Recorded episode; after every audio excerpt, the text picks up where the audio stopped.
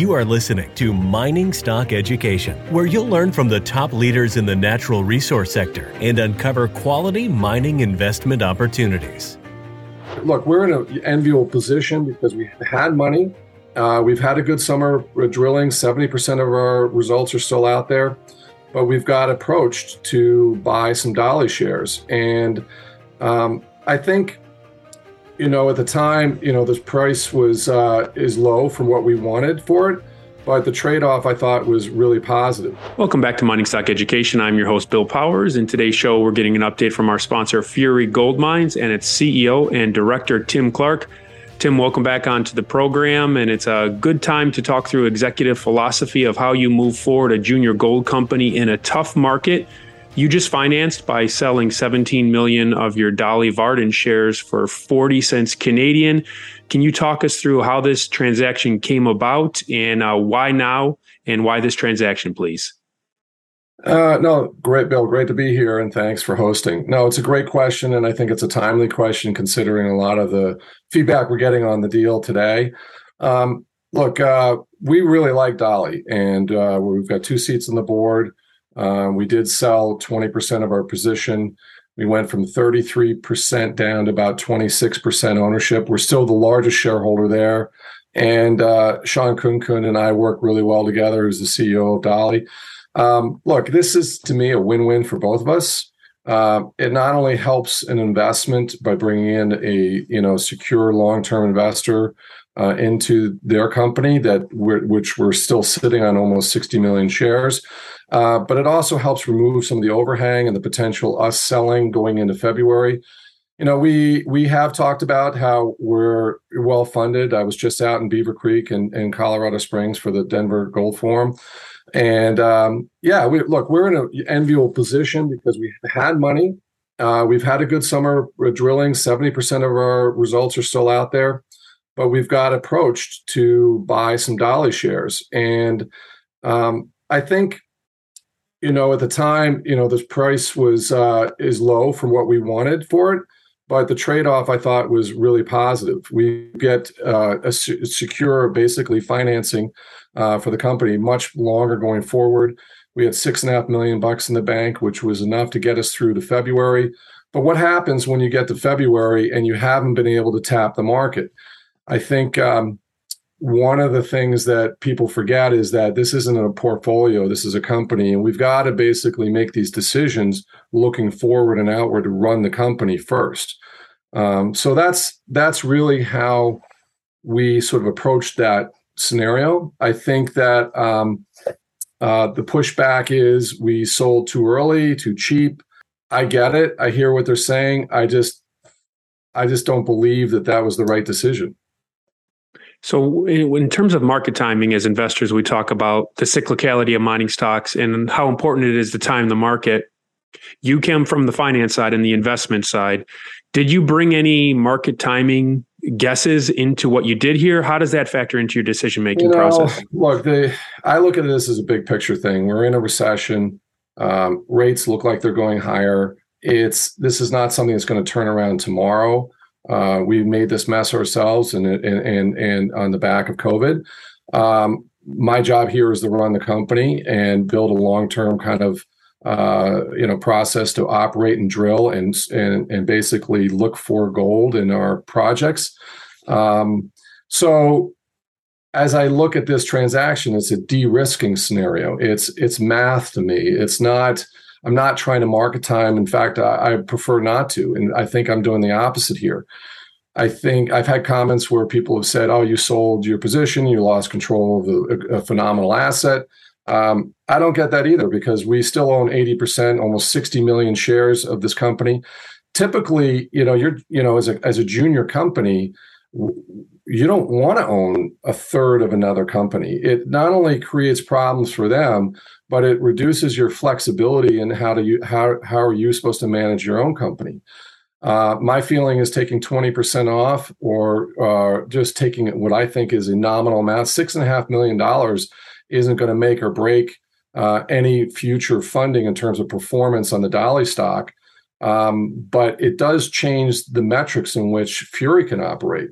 Uh, we can basically get back to drilling in the spring. We've got a joint venture that we've just cleaned up with uh, uh with Newmont. Uh, we'd like to go after it. So my question would be: Is like if I sat here two months from now and the market was down to flat, what what do I do? Um, right now, if you're going to go out there and raise money as a company, you're paying 10 or 15% discount plus warrants effectively. Uh, we did this uh, for the second time with no broker, no commission. Um, we did it at the market last spring, which was unheard of. Uh, we did it slightly below market price this time. I still think it was a phenomenal deal um, and uh, a great trade. So, Tim, what are you? Where's the treasury at? Let's start there. We're at six and a half million bucks right now, so this adds another six and a half. Um, you know, it's not enough to really do a full project the way we had last year's, but this definitely gives us a lot more flexibility. Um, we were planning on running uh, into February and having um, some money left, but by no means we were we were going to have to raise money at some point. And I think I think doing it when you're in a position of having money is a lot better than if you don't, because the way the market looks at these things is they go around looking at the companies that are low on cash and they start beating the stock price up. So, you know, you know, they complain about 40 cents right now as a sort of a low. You got to remember that Dolly was 35 cents the week before. I mean, this could, if this went the other way, now what do we do? uh, it's going to be a lot more costly for us to operate next year. And this takes that whole thing away. And the truth is, I really believe in our assets. Um, we've had a lot of success this year in terms of expanding our resource strike zone. We've got added 20% to the length. Uh, we've cleaned up the joint venture. So now we go up there and we don't get any value for that. Um, I think that's a really ups- exciting area. Newmont's uh, encouraged to start drilling up there. That's big step outs. That's big exploration with the number one largest producing company in gold in the world. Um, so I, am a believer in Fury. And as much as I love Dolly, I, I just don't need that amount of money in, in that company when we've got a lot of potential upside to explore at our place too.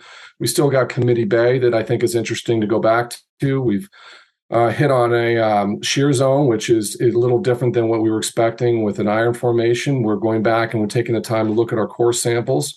Uh, we're looking for potential partners for us there, or depending on the if there's a market that improves, we can raise our own money. Uh, plus, we're having a lot of success at the hinge.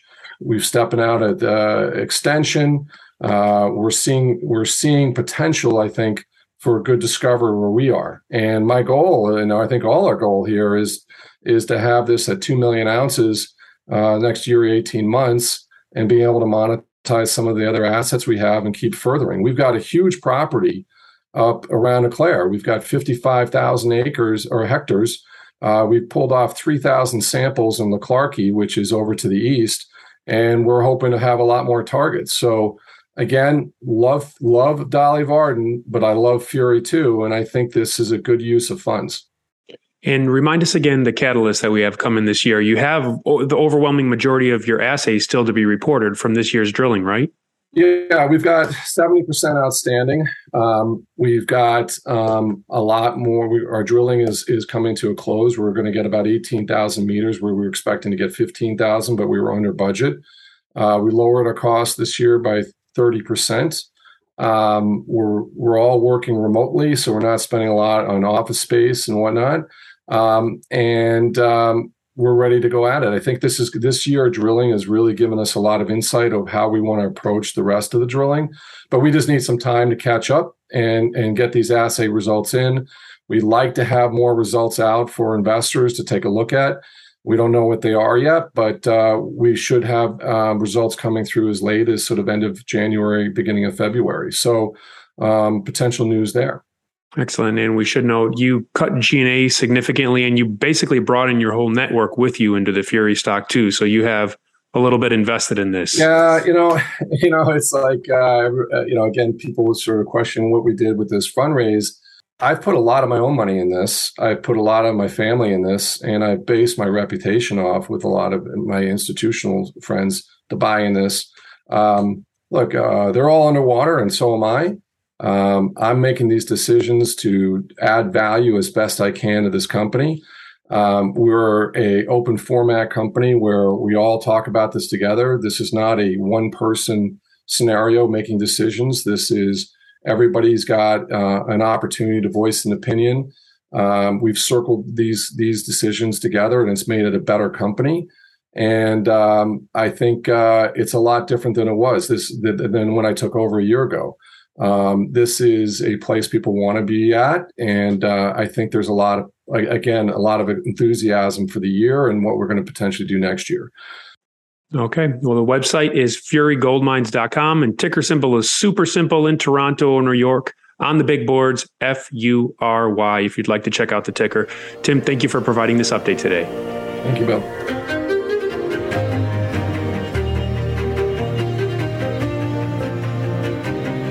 Thank you for listening to Mining Stock Education. Please subscribe and share this show with like minded investors. Connect with us at miningstockeducation.com and sign up for our email list to stay in touch. Much success to you as you learn about, invest in, and profit from mining stocks.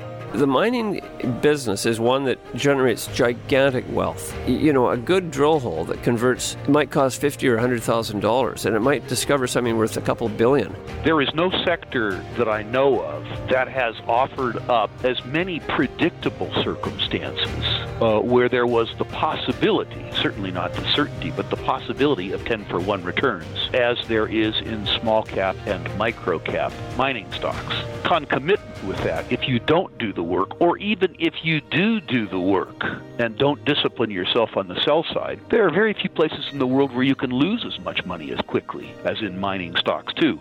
I just started to study up on mining stocks and I just became fascinated because this is such a tiny sector and it's so volatile that either you could really you could do really really well or you could pretty much get blown out of the water really quickly.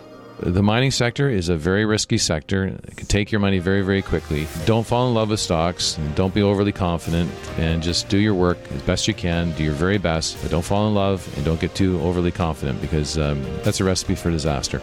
I have met, you know, professional retail investors that have made a tremendous amount of money on the junior mining space. Some of them aren't accredited, and they just they spend their days researching, talking to people, being on the phone, being pouring through financial documents. But it requires commitment.